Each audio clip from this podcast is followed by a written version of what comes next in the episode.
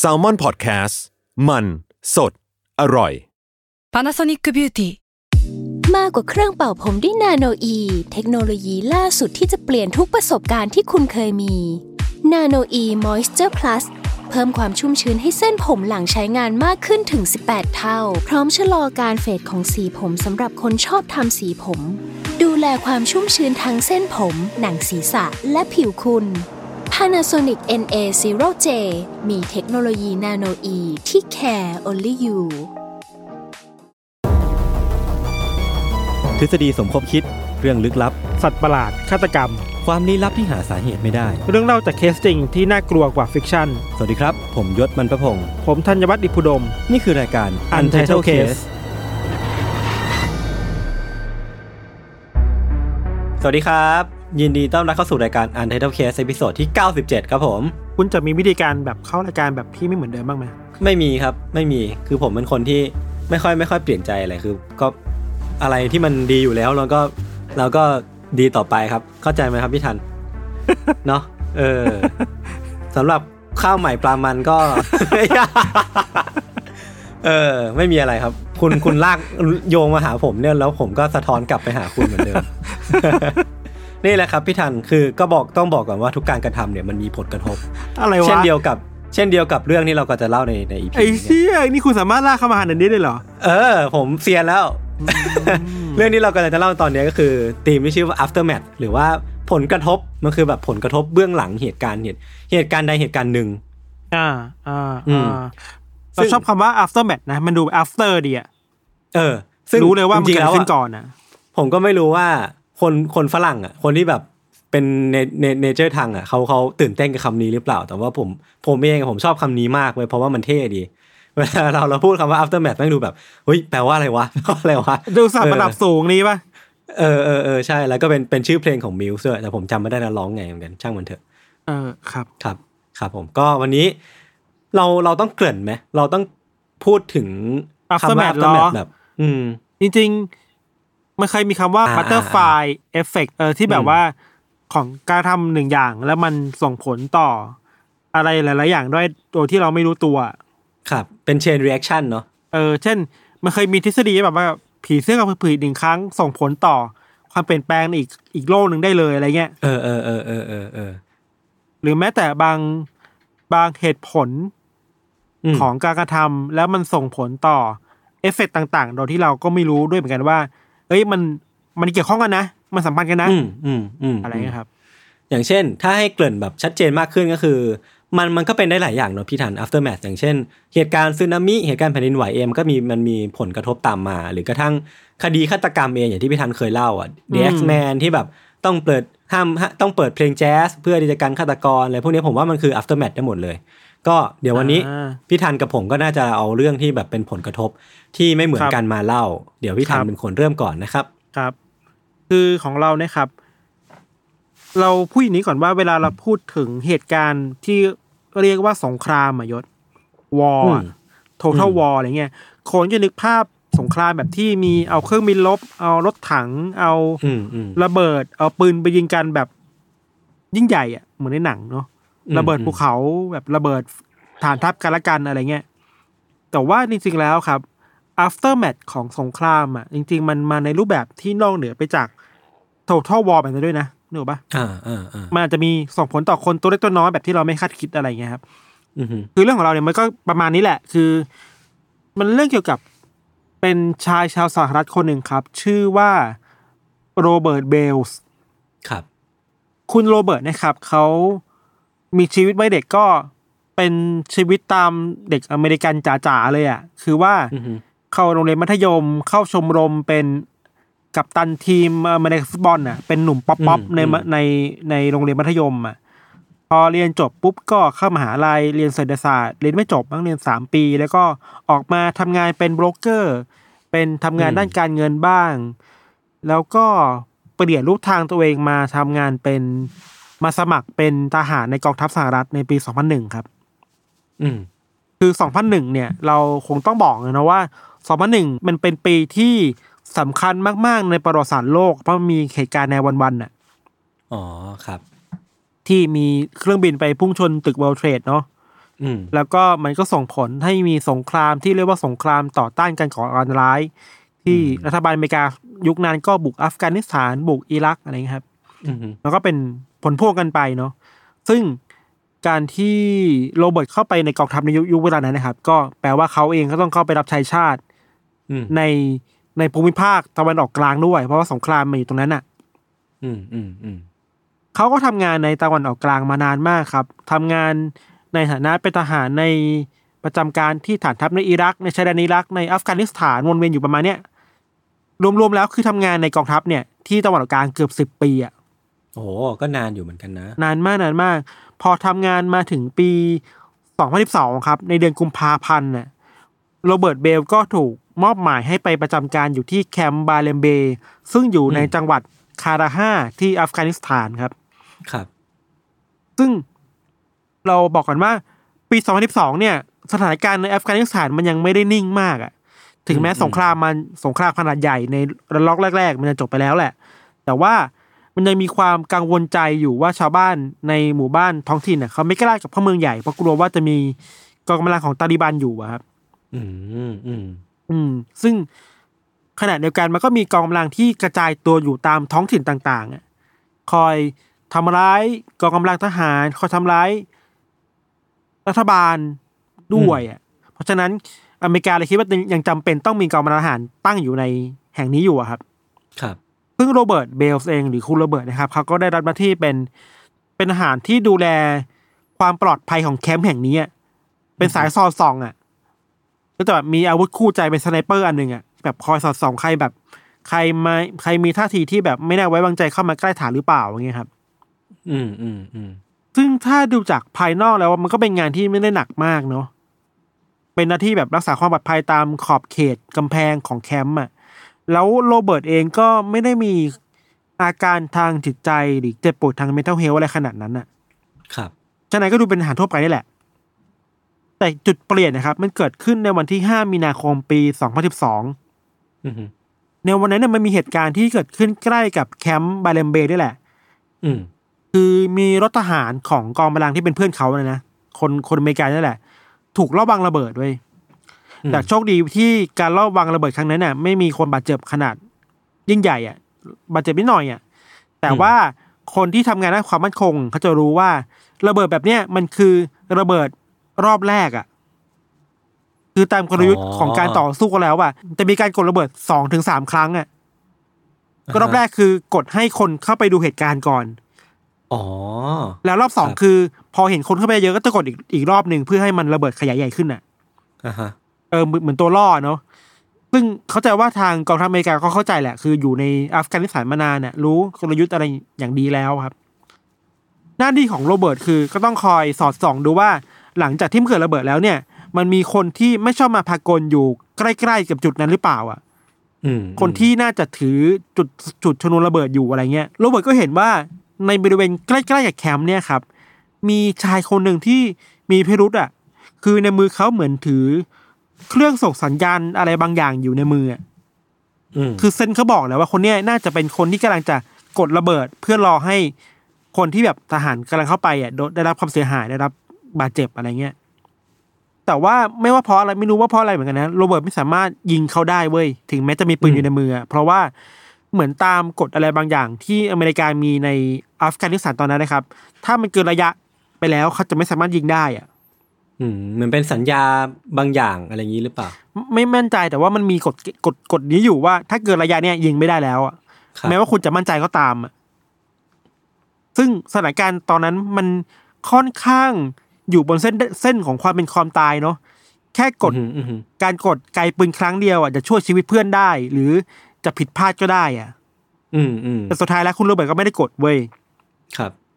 ไม่กี่นาทีหลังจากนั้นนะครับมันก็กดระเบิดขึ้นอีกครั้งหนึ่งในจุดใกล้ๆกับจุดเดิมอ่ะจนบริเวณต้นไม้อ่ะทำให้เพื่อนที่เป็นทหารของโรเบิร์ตอ่ะต้องเสียขาไปข้างหนึ่งเลยอ่ะซึ่งก็น่าจะมาจากคนๆนั้นแหละที่โรเบิร์ตไม่ได้ยิงอ่ะครับเหตุการณ์นี้ครับมันทำให้จิตใจของโรเบิร์ต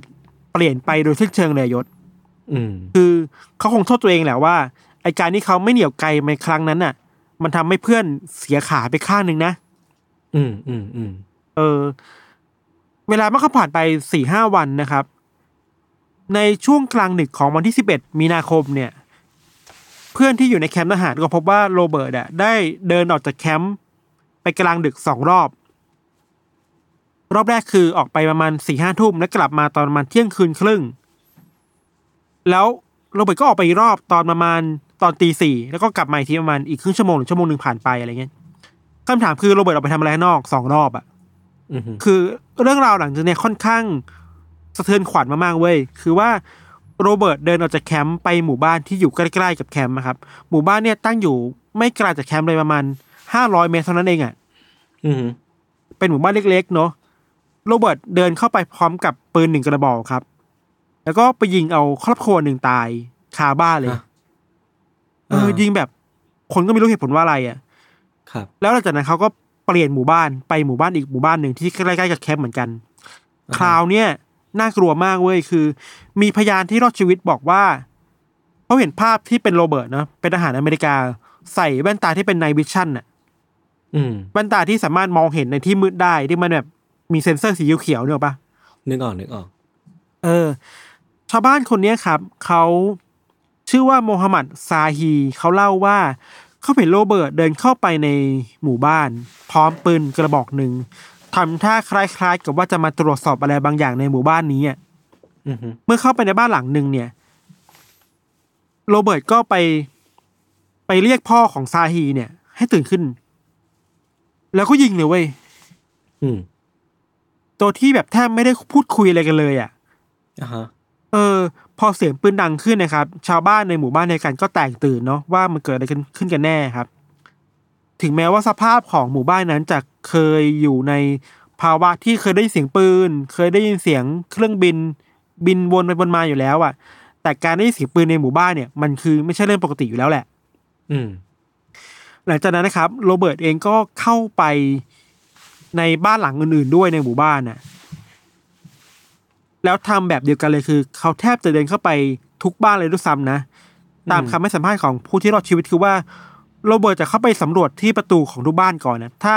บ้านไหนล็อกเขาก็เดินผ่านไปถ้าบ้านไหนไม่ล็อกเขาก็จะเดินเข้าไปแล้วยิงคนในบ้านน่ะเหมือนเขากำลังตามหาอะไรบางอย่างอยู่ใช่มีกรณีนึงที่น่ากลัวมากคือว่ามีเด็กคนหนึ่งที่รอดชีวิตนะครับเด็กคนนี้อายุประมาณสัก 8-9 ขวบได้อ่ะครับน้องคนนี้เล่าว่าเขาเห็นโรเบิร์ตเดินเข้ามาในบ้านพอหมาในบ้านมันเห่าใส่โรเบิร์ตอ่ะโรเบิร์ตก็ยิงหมาทิ้งหลังจากนั้นก็เดินเข้าไปในบ้านจิกหัวแม่ของเธออ่ะออกมากลางบ้านแล้วเขายิงแม่ของเธอเว้ยแล้วก็เดินต่อมายิงพ่อเป็นคนต่อไปอ่ะครับยังมีผู้รอดชีวิตคนอื่นที่เป็นเด็กๆเล่าด้วยนะว่าบ้านของเธอก็เป็นครอบครัวที่ค่อนข้างใหญ่เนาะนอนรวมกันหลายคนน่ะโรเบิร์ตเข้าไปสังหารคนในบ้านทั้งบ้านน่ะเสียชีวิตพร้อมกันเดียว11 คนน่ะโอ้โหซึ่งคือมาสเกอร์ดีๆมันคือมาสเกอร์แล้วก็มีทั้งคนแก่แล้วมีเด็กวัยหลานๆเนี่ยที่เสียชีวิตด้วยอ่ะคือไม่เลือกคนแล้วอ่ะครับความน่ากลัวยังมีมากกว่านายศคือว่ามีบ้านหลังนึงที่โรเบิร์ตเดินเข้าไปครับยิงวัยรุ่นคนนึงพอวัยรุ่นเสียชีวิตแล้วอ่ะเขาเอาแบบน้ำยาเคมีอะไรบางอย่างมาราดแล้วจุดไฟแล้วก็เผาศพในบ้านเลยอ่ะโอ้โหเผาจนถึงขนาดว่าเช้าต่อมายังเห็นคราบน้ำมันยังเห็นคราบโครงกระดูกอยู่เลยอ่ะในบ้านอ่ะ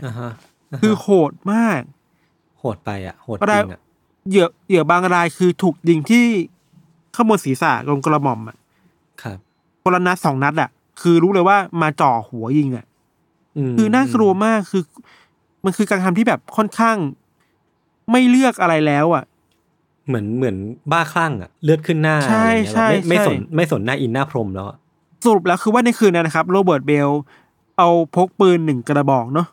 ไปในหมู่บ้าน2 หมู่บ้านแล้วฆ่าคนไปทั้งหมด16 คนนะครับโอ้โห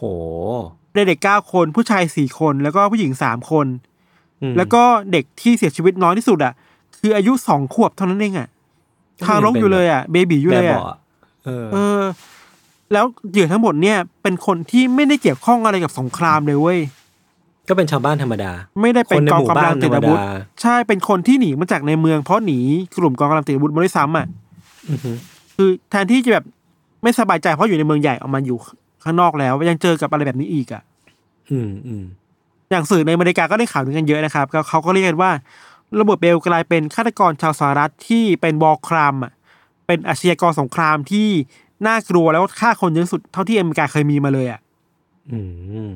แล้วน่าจะเป็นคดีที่มีคนสหรัฐออกไปก่อเหตุนอกแผ่นดินตัวเองอ่ะแล้วฆ่าคนเยอะที่สุดเท่าที่อเมริกาเคยมีมาแล้วอ่ะเรียกได้ว่าเฉาโฉที่สุดแบบเฉาโฉสุดเยอะที่สุดสมมติเขาเรียกว่าเป็นวอร์ครามมันเป็นอาชญากรสงครามไปอ่ะครับ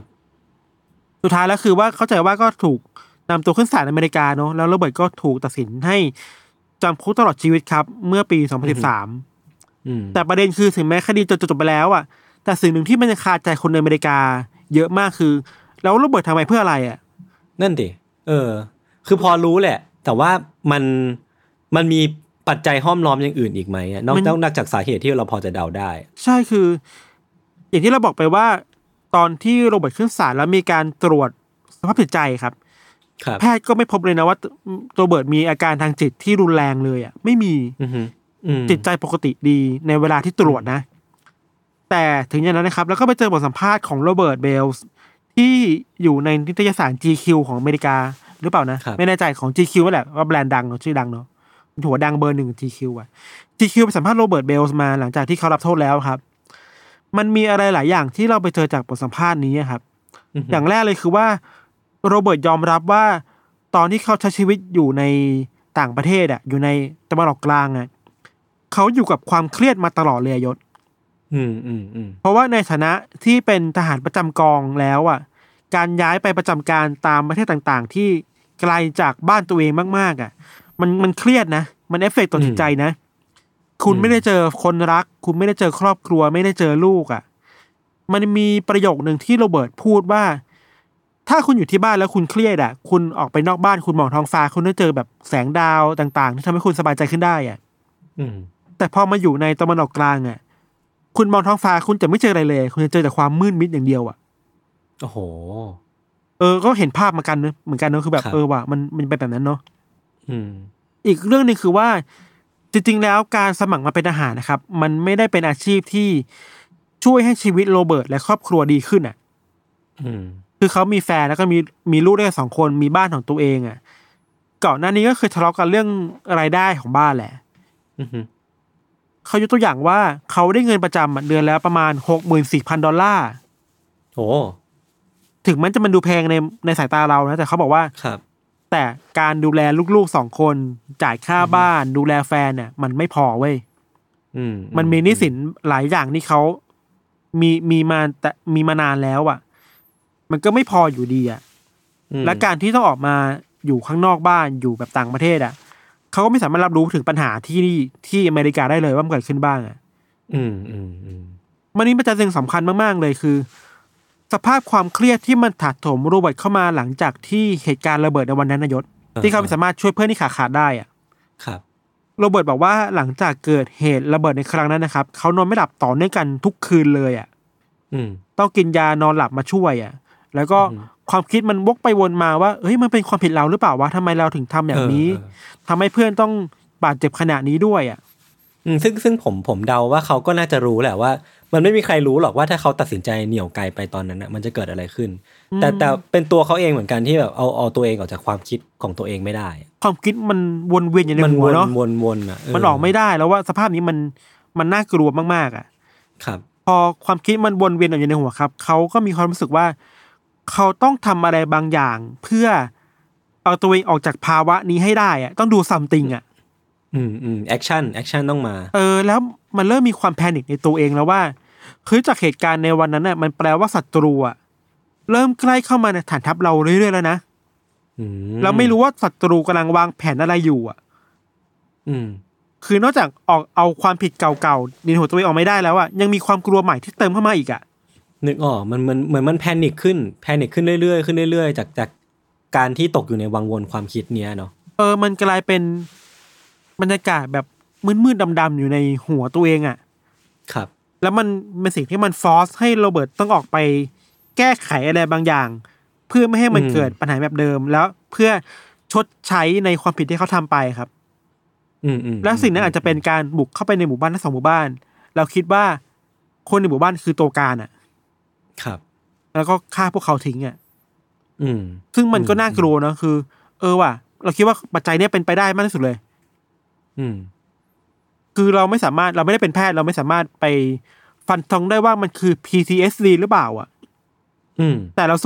รู้สึกว่าเหตุการณ์นั้นน่ะมันสร้างทรอม่าในใจโรเบิร์ตเว้ยแน่นอนแหละมากๆเลยแหละในอเมริกาเองก็มีคนพูดถึงข่าวนี้หลากหลายครับบางคนก็โทษว่ามันเป็นคือปัญหาส่วนตัวของโรเบิร์ตจิตใจความโหดร้ายที่เขาทำลงไปซึ่งก็ผิดเราก็ยอมรับว่านี่คือผิดเว้ยแต่ก็มีบางฝ่ายที่มองว่าสุดท้ายแล้วกองทัพเองต้องรับผิดชอบด้วยเปล่าวะใช่ใช่ใช่ในการดูแลสภาพจิตใจของคนในการดูแลของคุณน่ะหรือแม้การรีครูทคนเข้ามาในกองทัพอ่ะมันควรจะมีกระบวนการอะไรบางอย่างที่ดีกว่านี้หรือเปล่าอ่ะแล้วว่ามันสองอย่างเว้ยบุคคลก็ผิดเขาพลาดจริงไม่ถึงคนเขาลงไปทำพลาดจริงในการไปฆ่าคนซึ่งมันก็สิ่งที่ไม่ดีอยู่แล้วแต่ว่าในเชิงภาพรวมๆเหมือนกองทัพอเมริกาก็ถูกตั้งคำถามเยอะเนาะว่าคุณอยากได้กองกำลังไปเยอะๆๆแล้วคุณช่วยเหลือเขาได้ไงบ้างอ่ะมีมาตรการในการช่วยเหลือยังไงบ้างทหารที่แบบพลัดจากบ้านเกิดมันย่อมต้องมีแบบปัญหาทางจิตใจอยู่แล้วอะแล้วคุณมีมาตรการดูแลพวกเขายังไงบ้างใช่จริงๆปัญหาเรื่อง PTSD อะครับในหมู่ทหารอเมริกาที่กลับมาจากสงครามอะมันมีหลายเคสมากๆไงเนาะถ้าตัวอย่างหนึ่งที่ชัดเจนคือหนังเรื่อง American Sniper อ่ะไม่รู้เคยดูหรือเปล่าอ่ะไม่เคยดูอันนี้เราสปอยไว้ก่อนกำลังสปอยนะใครยังไม่ดูข้ามไปก่อนนะเราคือเราย้ำว่าสปอยนะครับในเรื่อง American Sniper ครับพูดถึงชีวิตของทหารคนหนึ่งที่เป็นสายสไนเปอร์ไปทำสงครามในตะวันออกกลางเหมือนกันกลับมาแล้วเขารู้สึกว่าเขาเสพติดสงครามอ่ะเขายังมีภาพจำสงครามที่มันยังหลอกหลอนเขาอยู่เลยอ่ะครับแม้ว่าตัวเองอยู่ในบ้านแล้วก็ตามอ่ะเราคิดว่าPTSD นี่มันน่ากลัวมากๆเลยนะยิ่ง PTSD จากสงครามอ่ะแล้วก็อันนี้คือในแง่พฤติกรรมเนอะในแง่จิตวิทยาครับแต่อีกเรื่องหนึ่งที่เราคิดว่าน่าสนใจคือเวลาเรามองสงครามในภาพใหญ่ๆอ่ะยศมันคือการแยกกันระหว่างพวกเรากับพวกเขาอ่ะ us กับthem อ่ะคือถ้าหยาบๆหน่อยก็คือพวกกูกับพวกมึงพวกกูกับพวกมึงพวกมันอะไรเงี้ยซึ่งพอสงครามมันยืดเยื้อไปเรื่อยๆครับเส้นไทม์ไลน์มันยาวขึ้นเรื่อยๆอ่ะเส้นแบ่งเนี่ยมันยิ่งมีปัญหาเว้ยคือไอ้ขอบเขตของเดมอ่ะของพวกเขาอ่ะพวกมึงพวกแกมันเริ่มพลาดเลือนเว้ยแล้วทำให้เราอ่ะเลือกที่จะเหมารวมคนที่เราไม่รู้จักอ่ะคนที่เราเป็นศัตรูไม่คุ้นชินด้วย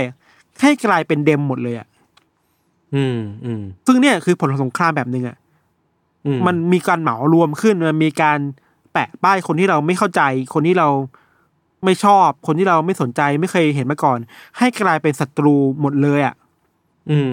แล้วโรเบิร์ตก็อาจจะตกอยู่ในสภาวะแบบนั้นได้ด้วยเหมือนกันอ่ะนึกออกเหมือนพอสงครามมันเป็นเรื่องที่มันเป็นคาบเกี่ยวความเป็นความตายอ่ะทุกเรื่องมันเซนซิทีฟหมดอ่ะผมคิดว่ามันเป็นเรื่องปัจจัยเป็นปัจจัยของการที่ต้องรีบตัดสินใจด้วยว่าแบบเราอาจจะไม่ได้มีเวลามานั่งคิดถี่ถ้วนว่าเฮ้ยคนนี้เป็นพวกเราคนนี้ไม่ใช่พวกมันอะไรเงี้ยพอมันต้องรีบตัดสินใจมันจะมีความแบบรีบด่วนตัดสินใจเยอะมากแล้วก็ขาวกับดำเลยอ่ะถ้าพวกนี้ไม่ใช่พวกเราก็แปลว่าเป็นศัตรูใช่ใช่แล้วก็ยิ่งนานไปแล้วก็ยิ่งไม่รู้ว่าใครเป็นศัตรูบ้างอ่ะพอไม่รู้ว่าใครเป็นศัตรูบ้างแล้วก็จะนิยามว่าทุกคนที่เราไม่รู้จักคือศัตรูอ่ะอันเนี้ยโคตรน่ากลัวเลยอันตรายมากครับประมาณนี้ครับเราคิดว่าเรื่องนี้ก็นั่นแหละเราก็คงต้องพูดแหละนะครับว่าจริงๆแล้วความผิดก็เป็นที่โรเบิร์ตได้แหละในแง่ปัจเจกเนาะคือการออกไปฆ่าคนเป็น40คนฆ่าเด็กอย่างโหดร้ายมันก็ไม่ควรเกิดขึ้นแต่ว่าจริงๆแล้วกองทัพก็ต้องมีอะไรบางอย่างแหละแล้วก็อาชีพทหารน่ะมันก็ไม่ได้สวยรู้ขนาดนั้นน่ะใช่ๆเวลาเราบอกว่าหน้าที่ทหารคือการปกป้องแผ่นดินเกิดอ่ะมันเป็นแค่สโลแกนหรือเปล่านะแต่ว่าข้างในมันซ่อนอะไรที่ฝ่ายรัฐหรือฝ่าย PR เขาไม่บอกเราอ่ะอีกเยอะเลยอ่ะว่าคุณต้องไปเจออะไรบ้างคุณต้องแบกรับอะไรบ้างและคุณต้องแก้ไขมันด้วยตัวเองยังไงบ้างอ่ะอันเนี้ยคิดว่าเป็นสิ่งที่สำคัญครับแล้วต้องระวังอ่ะครับเรื่องของเราประมาณนี้ครับเดี๋ยวพักฟังโฆษณาสักครู่ครับแล้วกลับมาฟังเรื่องของยศต่อในเบรกหน้าครับ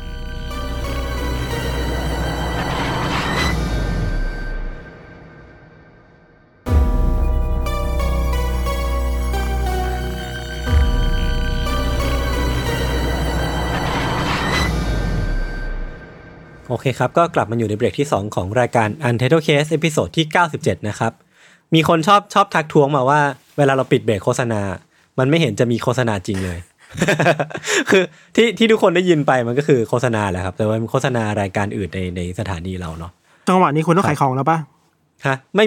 มีอยากขายเหมือนกันเนี่ยมาคุณต้องบอกว่าเฮ้ยพร้อมแล้วครับอะไรอย่างงี้ป่ะอ๋อโอเคพร้อมครับผมพร้อมพูดสปอตโฆษณาของพระเจ้า ผมเป็น copywriter ผมสามารถเขียนสปอตให้ได้ครับ โอเคเมื่อกี้ผมไปเสิร์ชมาไว้พี่ทันก็คือ aftermath อ่ะนอกจากมันแปลว่าผลกระทบหรือว่าผลแบบผลที่ตามมามันแปลว่าควันหลงได้ด้วยคือเรื่องที่ผมจะเล่าเนี่ยผมขอเริ่มเล่าถึงเมืองนึงก่อนครับพี่ทันคือเมืองนี้มีชื่อว่าปริเปียตผมจะสำเนียงไม่ค่อยดีแต่ผมให้พี่โจรีเสิร์ชไว้แล้วมันน่าจะอ่านประมาณนี้แหละปริเปียตนะครับคือมันเป็นเมืองที่อยู่ทางตอนเหนือของประเทศยูเครนใกล้กับชายแดนเบลารุสซึ่งมันก็จะเกี่ยวข้องกับเรื่องที่เราเล่าไปตอนเทรสทอล์กก่อนหน้านี้เลยคือมันถูกตั้งชื่อตามแม่น้ำปริเปียตครับแล้วก็ถูกตั้งขึ้นในปี1970ให้เป็นที่พักของพนักงานโรงงานแล้วก็เป็นที่พักของกรรมกรของเมืองที่กำลังก่อสร้างข้างๆนะครับแล้วก็เหมือนให้ครอบครัวมาอาศัยอยู่ด้วยอะไรเงี้ยครับคือเมืองปริเปียตเนี่ยมันเป็นถูกตั้งให้เป็นเมืองอย่างเป็นทางการในปี1979แล้วก็ค่อยๆสะสมค่อยๆเพิ่มประชากรขึ้นเรื่อยๆจนเป็นเกือบ 50,000 คนในปี1985อายุเฉลี่ยของคนในเมืองเนี้ยค่อนข้างน้อยมากเลยพี่ฐานคืออายุประมาณ26ปีเท่านั้นเองอ่ะก็คือมันเป็นเมืองที่แบบโหหนุ่มมากๆแล้วก็เหมือนเป็นเมืองที่คนกำลังไฟแรงอ่ะกำลังแบบก่อสร้างเลยอ่ะครับคือเมืองเล็กๆแห่งนี้มีโรงเรียนประมาณ15แห่งแล้วก็มีนักเรียนรวมกันประมาณ 7,000 คนมีห้างร้านเล็กใหญ่ประมาณ25ร้านมีร้านกาแฟมีร้านอาหารแล้วก็มีคลังเก็บสินค้าแล้วก็มีทุกอย่างที่เมืองนึงอ่ะควรจะมีเกือบ 50,000 ชีวิตในเมืองเนี่ยครับใช้ชีวิตของตัวเองอย่างปกติมากๆจนกระทั่งเช้าวันที่27เมษายนปี1986มาถึงคือเช้าวันนั้นนะครับพี่ทันชาวบ้านหลายสิบคนเนี่ยเริ่มมีอาการป่วยคือพวกเขาเนี่ยเริ่มออกมาบอกว่าเขามีอาการเป็นไข้อ่ะเริ่มมีไข้ขึ้นเริ่มรู้สึกอ่อนเพลียแล้วก็ไม่กี่ชั่วโมงต่อมาเนี่ยก็เริ่มมีการรายงานว่าพวกเขาเนี่ยมีอาการปวดหัวแล้วก็ในปากพวกเขาเนี่ยเริ่มได้รสชาติเหล็กอ่ะคือเป็นรสชาติแบบเหล็กเลยอ่ะคือพี่ทันพอนึกภาพออกมันมีความแบบฝาดมีความกลิ่นเหล็กๆบางอย่างประกอบกับการมีอาการไอแล้วก็มีอาการอาเจียนอย่างควบคุมไม่ได้สถานการณ์มันเริ่มย่ำแย่โดยที่ไม่มีใครในเมืองเนี้ยที่รู้ว่ามันเกิดอะไรขึ้นกันแน่ครับจนช่วงเวลาประมาณ 11 โมงมีรถบัสคันหนึ่งมาถึงที่เมืองปริเปียตเนี้ยเพื่อทำการอพยพเจ้าหน้าที่เนี่ยแจ้งประชาชนในเมืองบอกว่าต้องรีบออกจากบริเวณแห่งเนี้ยโดยด่วนเพราะว่ามันมีเหตุการณ์อุบัติเหตุบางอย่างเกิดขึ้นให้ทุกคนเนี่ยเอาของไปเท่าที่จำเป็นเพราะว่าทั้งหมด 50,000 คนเนี่ยต้องออกจากเมืองแห่งเนี้ยให้ได้ภายในเวลาแค่ประมาณ 2-3 วันนะซึ่งมันถือว่าเร่งด่วนมากๆกับจำนวนประชากรประมาณนี้นะครับนั่นทำให้ชาวบ้านเนี่ยต้องทิ้งข้าวของเอาไว้แล้วก็รีบอพยพข้าวของต่างๆที่พวกเขาทิ้งไว้เนี่ยมันก็ยังคงหลงเหลืออยู่ในบ้านในสวนในเมืองในร้านอาหารในห้างร้านต่างๆแล้วก็อยู่ในทุกพื้นที่อ่ะคือถ้าสมมติว่ามีใครเดินไปที่เมืองเนี้ยตอนปัจจุบันเนี่ยนะก็จะรู้สึกว่ามันหรือว่ามันจะมีคนอาศัยอยู่ที่นั่นแต่จริงๆแล้วมันไม่มีคนเหลือแม้แต่คนเดียวเลยครับแล้วมันก็ยังคงหลงเหลือทิ้งไว้จนถึงทุกวันนี้ปริเปียตเนี่ยเป็นหนึ่งในโกสต์ทาวน์เนี่ยเป็นเมืองที่แปลว่าเป็นเมืองที่ถูกทิ้งให้ร้างเอาไว้อ่ะคือเหมือนเป็นเมืองที่เคยมีประชากรอาศัยอยู่แต่ว่าปัจจุบันนี้ไม่มีคนอาศัยอยู่แล้วเหมือนเป็นเมืองที่มีผีสิงหรือว่าเป็นเมืองที่มีแต่ผีอาศัยอยู่นะครับคือปริเปียตเนี่ยเป็นโกสต์ทาวน์ที่มีชื่อเสียงที่สุดเมืองนึงของโลกโดยส่วนใหญ่แล้วเนี่ยโกสต์ทาวน์เนี่ยก็จะเกิดขึ้นจากหลายสาเหตุครับพี่ทันอย่างเช่นน้ำท่วมใหญ่ที่ต้องอพยพคนหนีอย่างเร่งด่วนดินถล่มไฟไหม้สงครามโรคระบาดหรือว่านิวเคลียร์แล้วก็ปริเปียตเนี่ยถือเป็นโกสต์ทาวน์ที่เป็น aftermath ของอุบัติเหตุที่โรงงานนิวเคลียร์ที่โด่งดังที่สุดในโลกอย่างเชอร์โนบิลนั่นเองครับก็คือที่ผมเล่าไปก่อนนะเนี่ยว่าปริเปียตเนี่ยเหมือนเป็นเมืองที่ถูกสร้างขึ้นมาเพื่อให้คนงานก่อสร้างหรือว่าพวกคนพนักงานโรงงานที่เชอร์โนบิลเนี่ยอาศัยอยู่นั่นเองนะครับเดี๋ยวผมจะขอเริ่มเล่าจากการเล่าไปถึงเหตุการณ์ที่เป็นตัวต้นเหตุอย่างที่เชอร์โนบิลก่อนนะฮะคือโรงงานนิวเคลียร์ของเชอร์โนบิลเนี่ยมันตั้งอยู่ทางตอนเหนือของยูเครนในสหภาพโซเวียตมาตั้งแต่ปี1977โดยที่นักวิทยาศาสตร์ชาวโซเวียตเนี่ยได้ทำการติดตั้งเตาปฏิกรณ์นิวเคลียร์ไว้ที่เนี่ย4 อันถ้วนนะครับ ก็เป็นอันแบบใหญ่เบิ่มเลยเนาะข้ามไทม์ไลน์มาวันที่25เมษายนปี1986 2 วันก่อนการอพยพที่ผมเล่าไปตอนต้นเนี่ยวันนั้นนะครับตารางการออกตรวจเพื่อเช็คความเรียบร้อยที่เชอร์โนบิลเนี่ยก็ถูกดำเนินการตามปกติอย่างเช่นทุกวันเจ้าหน้าที่เนี่ยก็ได้ทำการเข้าไปตรวจเช็คเตาปฏิกรณ์1 2 3ก็แล้วมาถึงตัวที่4พวกเขาก็เข้าไปเช็คเหมือนเดิมที่เคยทำมาเสมอมานะครับการตรวจสอบเนี่ยมันก็ดำเนินไปเรื่อยครับจนถึงการทดสอบว่าเตาปฏิกรณ์เนี่ยจะยังสามารถคงความเย็นไว้ได้หรือเปล่าถ้าโรงงานแห่งนี้มันสูญเสียพลังงานไปก็เป็นเหมือนเป็นการเป็นโปรโตคอลแหละเป็นโปรซีเจอร์ที่ต้องทำทุกๆวันอะไรเงี้ยครับแต่ว่าในการลงมือปฏิบัติครั้งเนี้ยเจ้าหน้าที่เนี่ยได้ทำการ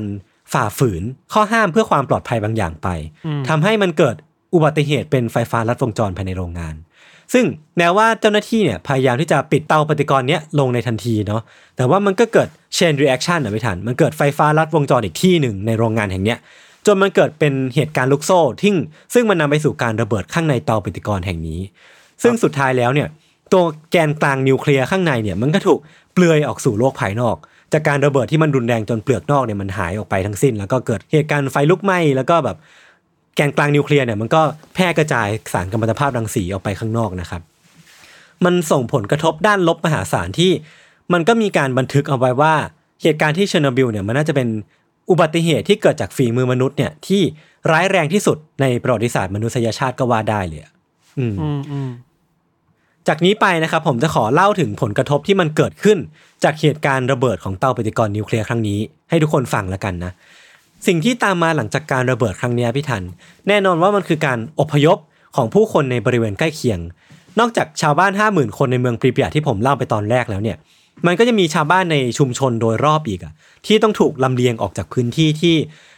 ที่อยู่อาศัยของตัวเองแล้วกันคือมันเป็นบ้านเกิดเป็นบ้านที่ตัวเองอาศัยอยู่แต่ว่าก็ต้องถูก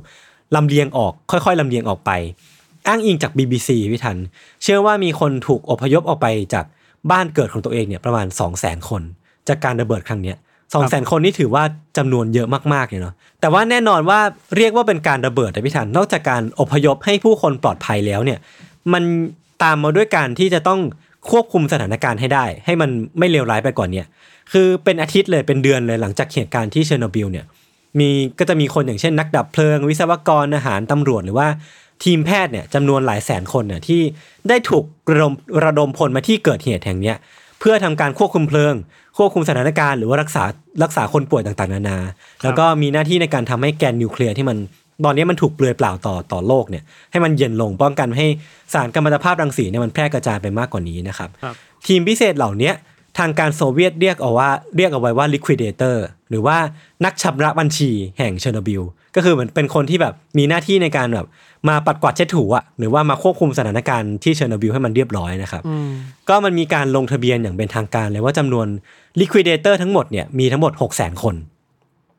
600,000 คนที่มีส่วนเกี่ยวข้องกับเชอร์โนบิลหลังจากที่มันระเบิดแล้วเนาะแต่ว่ามันก็มีฐานข้อมูลบางอย่างบางแห่งที่บอกว่ามันน่าจะสูงถึง 830,000 คนเลยก็ได้ครับที่มีส่วนเกี่ยวข้องนะครับซึ่งแม้ว่า liquidator เหล่านี้จะได้รับประกันสุขภาพแล้วก็ผลตอบแทนพิเศษจากสถานะเนี้ยแต่ว่าก็ไม่รู้ว่ามันจะคุ้มกันหรือเปล่านะพี่ทันเพราะว่าภายในปี 2005 หลังจากเกิดเหตุการณ์ประมาณ 19 ปี 20 ปีเนี่ยทีม liquidator ประมาณ 15% น่ะหรือว่า 112,000 คนเนี่ยได้เสียชีวิตลงคือมันเป็นจำนวนแบบ 15% เลยนะจากทั้งหมดประมาณ 800,000 คนเนี่ยครับแปลว่ามันก็เป็นตัวเลขที่มีนัยสำคัญถูกป่ะนัยสำคัญมากๆใช่ๆๆๆแล้วก็ทางการเนี่ยก็เชื่อว่ามันน่าจะมีมากกว่านี้แหละแต่แค่ว่ามันเป็นเรื่องของการเก็บข้อมูลหรือว่าเป็นเรื่องอะไรต่างๆนานาที่อาจจะมีข้อมูลบางอย่างที่มันหลุดหายไปซึ่งชะตาร้ายของเหล่าฮีโร่เนี่ยเหล่า liquidator เนี่ยก็ยังไม่จบเลยไม่ทันตั้งแต่ปี1988ถึงปี2012เนี่ยอัตราการเสียชีวิตต่อ 1,000 คนของ liquidator เนี่ยมันพุ่งสูงขึ้นมากๆในปี1988เนี่ยเสียชีวิตประมาณ 3.5 คนต่อ 1,000 คนปี2012เนี่ยเสียชีวิตประมาณ 17.5 คนต่อ 1,000 คนซึ่งมันพุ่งขึ้นประมาณ5เท่าอ่ะซึ่งมันเยอะมากนะคือจากแค่3-4 คนต่อปีอ่ะต่อ 1,000 คนอ่ะกลายเป็นแบบเกือบ20คนต่อ 1,000 คนนั่นแปลว่า 800,000 คนหารด้วย 1,000 เนี่ยผมคิดว่ามันเป็นตัวเลขที่เยอะมากๆพอสมควรเลยครับแล้วก็จากการเก็บสถิติในปี2014เนี่ยพบว่ามี liquidator เนี่ยที่สุขภาพแข็งแรงดีอ่ะแค่ 5.5% เท่านั้นเองน้อยมาก 5.5% นี่คือแบบโอ้โห1ใน20อ่ะนอกนั้นส่วนใหญ่เนี่ยมักมีอาการผิดปกติเกี่ยวกับหัวใจแล้วก็การไหลเวียนเลือดนะครับหนักกว่านั้นเนี่ยพี่ทันที่เบลารุสเนี่ยดิควิเดเตอร์จำนวน 40,000 กว่าคนเนี่ยลงทะเบียนว่าตัวเองเนี่ยเป็นโรคมะเร็งเรียบร้อยแล้วมันก็ไม่ได้บอกว่าจากการระเบิดที่เชอร์โนบิลแบบ 100% เนาะคือเรียกได้ว่ามันคือนัยสำคัญแล้วกันว่ามันคนเหล่านี้มีจุดร่วมกันคือที่เหตุการณ์ที่เชอร์โนบิลแล้วก็ทั้งหมด 40,000 คนหรือว่าไม่ว่าประมาณแบบกี่10-15% เท่านั้นเองอ่ะที่เสียชีวิตไปอะไรเงี้ยก็น่าจะมีส่วนจากที่เชอร์โนบิลมากๆเหมือนกันมันอาจจะเป็นสารพิษอะไรบางอย่างที่มันสะสมในร่างกายมาเรื่อยๆใช่ๆๆๆพอมันไปเจอกับอะไรอื่นเพิ่มเติมมันก็เลยออกฤทธิ์มากขึ้นหรือเปล่านะก็เป็นไปได้เรียกได้ว่ามีส่วนในการเร่งปฏิกิริยาบางอย่างอันนี้ก็คือเป็นเรื่องราวที่เกิดขึ้นกับเหล่า liquidator นะครับเดี๋ยวผมจะกลับไปที่การอพยพคือ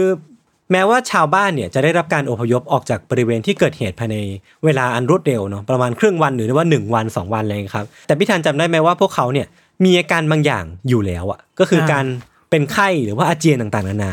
คือมันก็แปลว่าในช่วงเวลานั้นนะครับก่อนที่เขาจะได้รับการอพยพออกเนี่ยสารกัมมันตรังสีเหล่านี้มันก็ได้ทำให้ชีวิตพวกเขาเนี่ยเปลี่ยนไปแล้วเช่นกันคือมันก็มี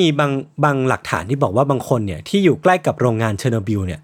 ก็มีการตรวจพบว่ามีกัมมันตภาพรังสีในต่อมไทรอยด์ของพวกเขาเนี่ยมากถึง 37,000 เท่าของการตรวจเอ็กซเรย์ทรวงอก1ครั้งอ่ะเยอะมากก็คือเหมือน1คนเนี่ยได้รับการตรวจเอ็กซเรย์ทรวงอกอ่ะช่องอกอ่ะประมาณ 37,000 ครั้งไปแล้วอ่ะ uh-huh. คือมันแบบเป็นจำนวนที่มันเยอะมากจนเราคาดไม่ถึงเหมือนกันแล้วก็มีการพุ่งขึ้นสูงของอัตราการเสียชีวิตที่มันมากขึ้นเรื่อยๆทุกปีอะไรอย่างเงี้ยครับแล้วมันก็จะมีผลกระทบอื่นอีกที่เราเองเนี่ยอาจจะคาดไม่ถึงเช่นที่เมืองเชอร์นิกอฟทางตอนเหนือของยูเครนห่างจากเชอร์โนบิลเนี่ยประมาณ50ไมล์ซึ่งก็ถือว่าห่างไกลพอสมควรนะที่นั่นเนี่ยครับมีโรงงานแปรรูปขนแกะที่เคลื่อนย้ายขนแกะจากฟาร์มทั่วทั้งประเทศเนี่ยมารวมที่นี่แล้วก็เพื่อแปรรูปนะครับมาเป็นหมื่นๆตันในช่วงไฮซีซั่นซึ่งถ้าดูจากแผนที่แล้วเนี่ยเมืองเชอร์นิกอฟเนี่ยอยู่ในเกณฑ์สีเหลืองอ่ะสีเหลืองก็คือแบบไม่ได้รับผลกระทบมากแล้วก็อยู่ห่างไกลจากเชอร์โนบิลพอสมควรแสดงว่ามันไม่ได้รับผลกระทบขนาดนั้นแต่ว่าที่โรงงานแห่งเนี้ยที่โรงงานแปรรูปขนแกะเนี่ยมีผู้หญิงที่ทางการยูเครนเนี่ยให้สถานะลิควิเดเตอร์มากถึง298คนซึ่งมันเยอะมากนึกออกปะถ้าเทียบกับความเหลืองของมันอ่ะความเกณฑ์สีเหลืองของมันอ่ะสาเหตุเนี่ยพิธานมันเป็นเพราะว่าขนแกะที่มีเชื้อกัมมันตภาพรังสีอ่ะได้ถูกส่งมาที่โรงงานแห่งเนี้ยหลังเกิดเหตุแล้วอ่ะนั่นแปลว่าผู้หญิงในโรงงานแห่งนี้ที่มีหน้าที่ในการหยิบขนแกะมาแปรรูปหรือว่ามีการกระบวนการต่างๆนานาก็ติดกัมมันตภาพรังสีจากเหตุการณ์นี้เองนั่นแหละรวมไปถึงว่ามีอีกสาเหตุหนึ่งก็คือว่ามันมีเหล่าสัตว์นะครับทั้งหลายที่หนีมาจากเมืองปริปยาตหรือว่าที่เชอร์โนบิลเองมันวิ่งหนีมาที่โรงงานแห่งนี้ที่เมืองเชอร์นิกอฟแล้วมันก็พาเอากัมมันตภาพรังสีจากเชอร์โนบิลมาด้วยแล้วก็พี่ทันครับอย่าลืมว่าไอ้ขนแกะเหล่านี้ที่มันถูกผ่านการแปรรูปที่โรงงานที่เมืองเชอร์นิกอฟเนี่ยมันก็ถูกส่งไปยังทั่วประเทศพร้อมกับรังสีที่มันปนเปื้อนไปด้วยนั่นแปลว่ามันไม่ได้กระจุกอยู่ที่แค่เชอร์โนบิลหรือว่าประเทศหรือว่าเมืองในละแวกแล้วอันนี้มันเป็นเรื่องระดับประเทศหรือเผลอๆมันระดับโลกแล้วโดยที่เราไม่รู้ด้วยซ้ำว่ามันเป็นยังไงบ้างนะครับคือเวลาเราได้ยินกรณีของเชอร์โนบิลเนาะเราคิดว่าเอฟเฟกต์มันอยู่ในขอบเขตเมืองใกล้ๆไม่ได้คิดว่ามันจะมากับผลแกะใช่มากับอะไรนี้มันเหมือนเป็นไวรัสเหมือนกันเนาะที่มันแพร่กระจายไปที่เราคิดใช่ใช่มันไม่ใช่แค่นั้นแล้วมันไม่ใช่กระจุกแล้วตอนนี้มันแบบแพร่กระจายอย่างที่พี่ธันพูดเลยคือปัจจุบันนะครับลิควิเดเตอร์ที่โรงงานเนี้ยเหลือแค่10คนเท่านั้นเองที่ตัวเองเนี่ยที่คนที่เหลือเนี่ยก็ไม่ใช่ร่างกายจะสมบูรณ์ร้อยนะคือบางส่วนของร่างกายพวกเขาเนี่ยก็จะดูชรากว่าส่วนอื่นอย่างเช่นแขนก็จะดูเหี่ยวหรือว่าดูแบบทุพพลภาพกว่าส่วนอื่นนะครับแล้วก็ทั้งหมดเนี่ยก็เต็มไปด้วยปัญหาร่างกายพวกเธอบอกว่าคนที่เหลือเนี่ยคนที่ไม่ใช่10คนเนี่ยเนาะก็ไม่ตายก็ต้องอยู่ในโรงพยาบาลทั้งชีวิตเพื่อรักษาตัวจากอาการเจ็บป่วยที่มันเกิดขึ้นแล้วก็ในบริเวณที่มันห่างออกมาอย่างมอสโกเองก็ยังได้รับผลกระทบเหมือนกันมันมีการบันทึกว่าในช่วงหน้าร้อนหลังเหตุการณ์ของเชอร์โนบิลนะครับประชาชนในมอสโกกว่า 40,000 คนเนี่ยต้องเข้าโรงพยาบาลด้วยสาเหตุที่มันคล้ายๆกันซึ่งมันก็อาจจะมีผลเกี่ยวข้องกับเชอร์โนบิลอย่างที่มันไม่ได้เกี่ยวข้องตรงๆ แต่ว่ามันเป็นเหตุการณ์ลูกโซ่ที่มันเป็น aftermath ที่มันส่งผลมาถึงการเจ็บป่วยของคน 40,000 คนอย่างไม่ทราบสาเหตุนะครับแล้วมันก็ยังมีการค้นพบหลักฐานบางอย่างพี่ทันที่มันพูดถึงมาตรการการจัดการผลกระทบโดยการนำเอาอาหารอย่างเนื้อสัตว์นมพืชผักแล้วก็ผลิตภัณฑ์ต่างๆที่มันอยู่ในเมืองที่มันอาจจะมีการติดมาของกัมมันตภาพรังสีอ่ะส่งออกไปทั่วทั้งประเทศอ่ะพี่ทันคือทางการเนี่ยคือเหมือนต้องการที่จะให้ผลลัพธ์หรือว่าผลความเสียหายอ่ะจากการเชอร์โนบิลเนี่ยมันน้อยที่สุดนะก็เลยเอาพวกของเหล่านี้ที่เป็นของสดต่างๆเนี่ยพยายามที่จะส่งเข้าไปทั่วประเทศเพื่อมันอย่างน้อยมันไม่ขาดทุนมากเนาะแต่ว่าเอาเนื้อสัตว์เหล่านี้ไปผ่านการแปรรูปบางอย่างเช่นเนื้อสัตว์ก็เอาไปแช่เย็นให้กัมมันตภาพรังสีเนี่ยหายไปก่อนหรือว่าเอาไปทำเป็นไส้กรอกเพื่อลดความอันตรายลงซึ่งจริงแล้วเนี่ยมันก็ไม่ได้ลดลงขนาดนั้น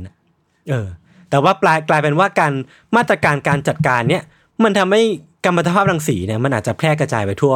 ประเทศสหภาพโซเวียตหรือว่าแม้กระทั่งทั่วโลกแล้วก็ตามโดยที่เราอาจจะไม่รู้ตัวด้วยซ้ำนะครับมันแปลว่าคนอื่นที่ไม่ได้อยู่ในยูเครนเนี่ยอาจจะกินเบอร์รี่จากเชอร์โนบิลเป็นอาหารเช้าก็ได้อะใครจะไปรู้ว่านึกออกปะ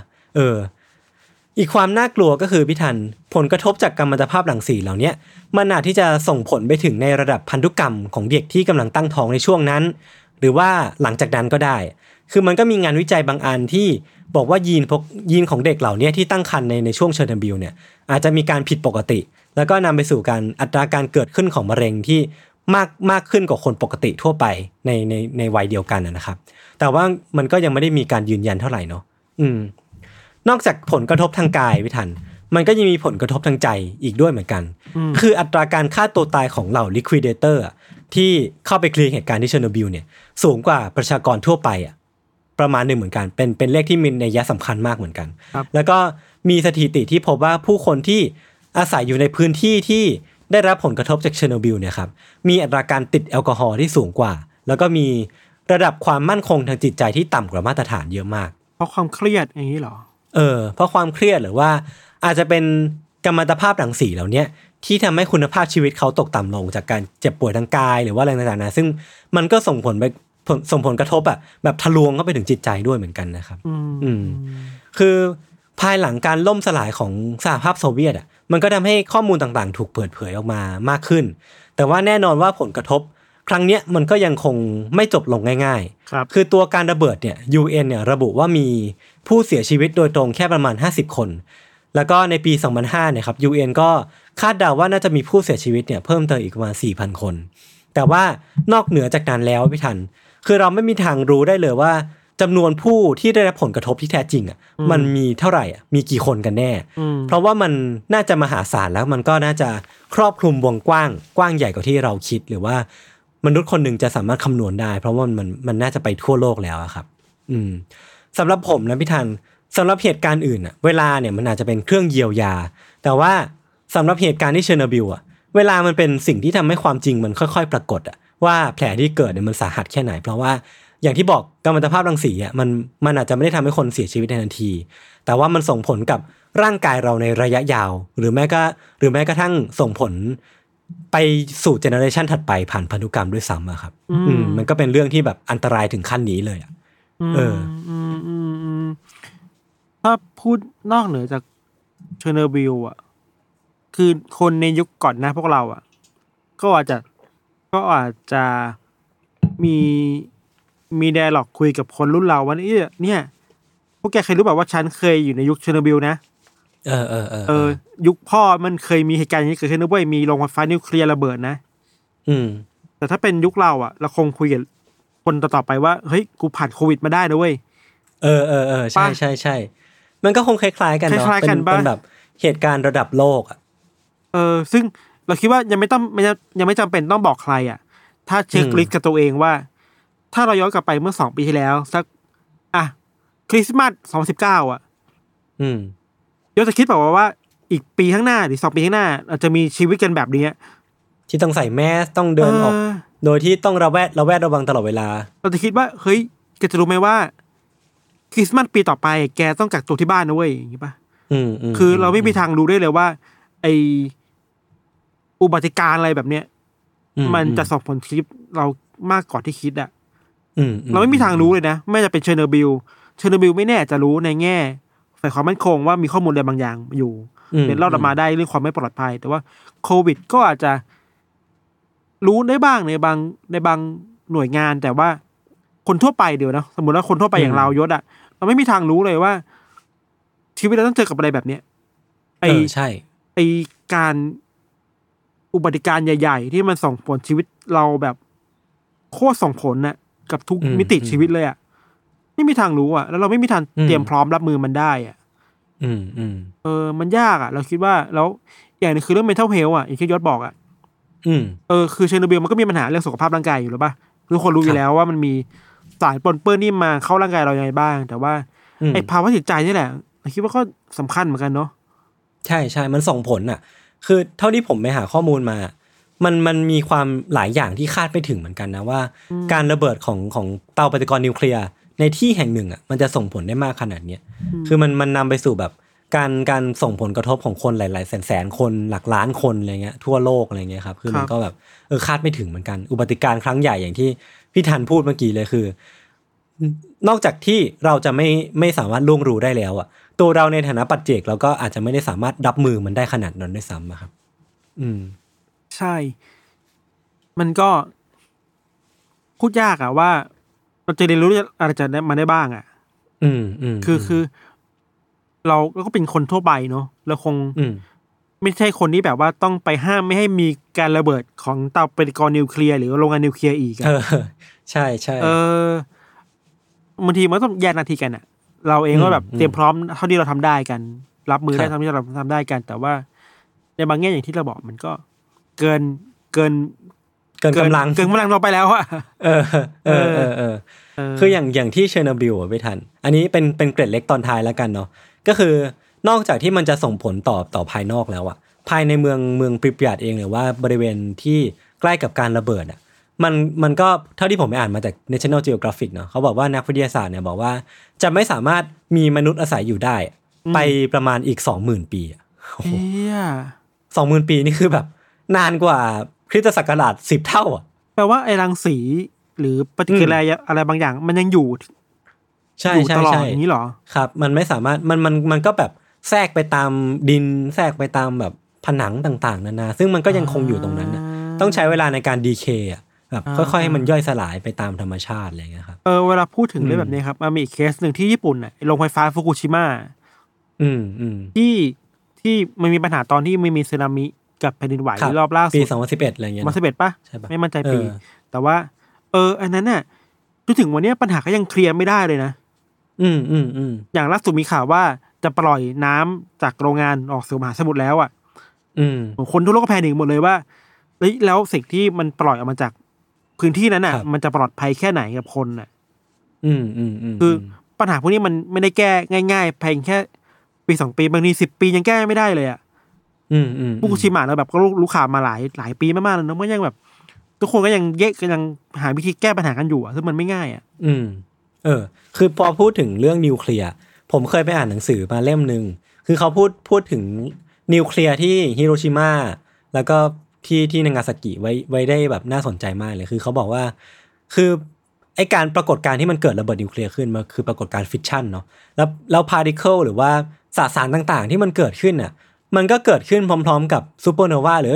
ว่าเกิดขึ้นพร้อมๆกับบิ๊กแบงอ่ะคือแปลว่าสสารต่างๆว่าไฮโดรเจนไนโตรเจนหรือว่าต่างๆเช่นที่มันเกิดระเบิดครั้งนี้มันคือแบบสสารที่มันอยู่ทั่วไปแต่เพียงแค่ว่ามนุษย์เนี่ยมันจับเข้ามาให้มันรวมกันแล้วก็ฟอร์สให้มันเกิดปรากฏการณ์บางอย่างขึ้นซึ่งปรากฏการณ์ครั้งนี้มันส่งผลกระทบอ่ะรุนแรงมากๆอย่างที่มันไม่เคยมีมาก่อนทั้งที่มันเป็นแค่แบบพาร์ติเคิลธรรมดาอะไรเงี้ยผมคิดว่ามันมีความแบบความมนุษย์อ่ะใช่ใช่อีกเรื่องนึงคิดต่อได้อีกคือพอวกกลับมานิวเคลียร์ที่ญี่ปุ่นแล้วอ่ะมันมีงานวรรณกรรมของญี่ปุ่นอยู่ช่วงหนึ่งคือยุคหลังสงครามโลกนะครับครั้งที่สองเนี่ยตัวละครในนิยายต่างๆที่สายดาร์กคินไดจิอะไรเงี้ยฉบับนิยายเนาะจะมีตัวละครที่บิดเบี้ยวเยอะมากอ่ะบิดเบี้ยวในเชิงร่างกายจริงๆนะไม่ถึงว่าร่างกายบกพร่องร่างกายพิการร่างกายจิตใจไม่ดีหลายๆอย่างคนเขียนก็พยายามจะบอกว่าเนี่ยสภาพสังคมสภาพร่างกายคนสภาพเมืองอ่ะมันคือผลพวงจากสงครามโลกครั้งที่2อ่ะจากระเบิดนิวเคลียร์ครั้งนั้นน่ะที่ญี่ปุ่นพ่ายแพ้มาอะไรเงี้ย สไลด์กลับมาเทนไอจิได้เหมือนเดิมแหละเราก็โคตรเนิร์ดเลยเนาะ พอพูดถึงการบิดเบี้ยวหรือว่าการบกพร่องของร่างกายคือหนังสือเล่มนี้ที่ผมอ่านมาเขามีการพูดถึงคนกลุ่มหนึ่งที่มีความแบบโดนร่างกายเนี่ยได้รับผลกระทบจากระเบิดนิวเคลียร์ในสงครามโลกครั้งที่2เนาะคือเขาเรียกว่าคนกลุ่มนี้ว่า and walking alligator ถ้าพี่ทันกับคนผู้ฟังเนี่ยลองเสิร์ชตามเนี่ยก็จะพบว่าคนเหล่านี้เขาไม่มีตาเหลือแล้วจะเหลือแค่รูจมูกคือก็คือแบบไม่ไหวแล้วแต่ว่าแบบสภาพร่างกายเขาค่อนข้างที่จะน่าเศร้าประมาณนึงแล้วก็เนี่ยแหละผมว่ามันคือ aftermath ที่สำคัญมากๆเลยของสงครามแล้วก็พอกลับมาที่คำว่า aftermath เนาะคือเรื่องที่ผมกับพี่ธันเล่าในวันนี้ก็อย่างที่เห็นเลยมันมีได้ทั้งสองแง่มุมอ่ะทั้งภาพใหญ่ภาพเล็กอ่ะมันมีผลกระทบเกิดขึ้นอยู่กับว่าเราเลือกที่จะเล่าในแง่มุมไหนเนาะอย่างพี่ธันเลือกในแง่มุมของปัจเจกของคุณโรเบิร์ตเบลที่แบบตัวเองก็ได้รับผลกระทบจากสงครามผล